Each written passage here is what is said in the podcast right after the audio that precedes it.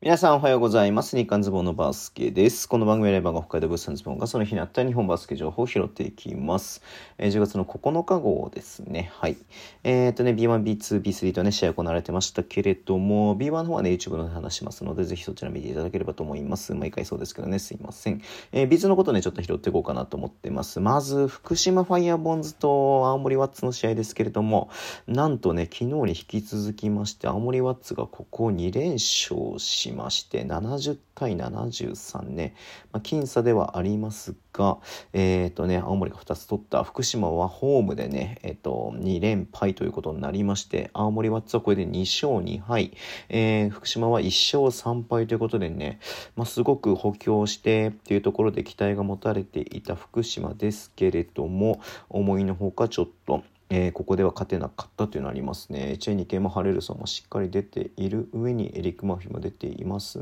んで、やっぱなんだろうね、ワッツ、デイビスもいて、まあ、久武もいるけれども、うんね、やっぱ日本人選手も相田君とかしっかり点取っていて、まあ、結構バランスに、ウッチーもね、しっかり点取ってますし、うん。はい。えー、まあ、ちょっとワッツね、ちょっと今シーズン注目だなと思っております。はい。えー、そして、サガバルナズと、えっ、ー、と、バンビシャス奈良ですけれども、87対63で佐賀が勝ってると。えー、佐賀はこれで3勝1敗、西地区1位ですね。うん。で、奈良は、えー、逆にね、1勝3敗となってています。えー、で、西宮ストークスと、えっ、ー、とね、熊本ボルターズの試合ね、これ惜しかったというか、まあね、えー、僅差でしたね。西宮が85対、83で勝ったというところです。西宮はこれで東地区ね、2勝2敗で、えー、5位になっていて、えー、熊本も2勝2敗ということで、ほんと混戦だよね、えー、B2 もね。うん。で、えっ、と、長崎ベルカと香川の試合ですけれども、長崎が20、あ、20じゃない、95対74で、えー、勝ったて、長崎が3勝1敗、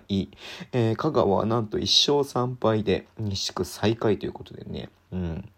はい。えー、ちょっと波に乗れてない感じがありますけれども、まだまだまあね、ほんと 4, 4試しかやってないからね、なんとも言えない部分がありますけれども、はい。で、最後、山形バイバンズとアルティリ千葉ですけれども、うん。ここね、昨日に引き続き山形が勝ちました。85対77ね。えー、これで山形は3勝1敗、えー、アルティリは2勝2敗になったというところで、うん。まあ、アルティーリとね、えっ、と、ベルカどのぐらいやるかなと思いましたけれども、まあ、さすがにちょっと、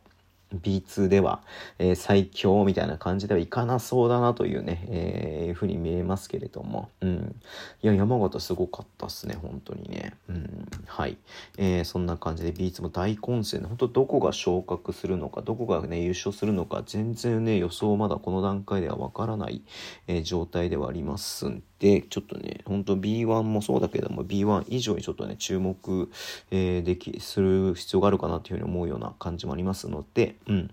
まあ、こんな感じでね、まあ、週末はどうしても B1 ね、YouTube の方でやるので、えー、B2 ね、このラジオトークの話していこうかなというふうに思います。では、えー、この辺でお会いしたいと思います。Twitter のメールを発信はぜひフォローお願いします。YouTube 毎日やってます。ラジオトークのアプリで聞いてる方はボタンを押してください。では、気持ちいただきありがとうございます。それでは、いってらっしゃい。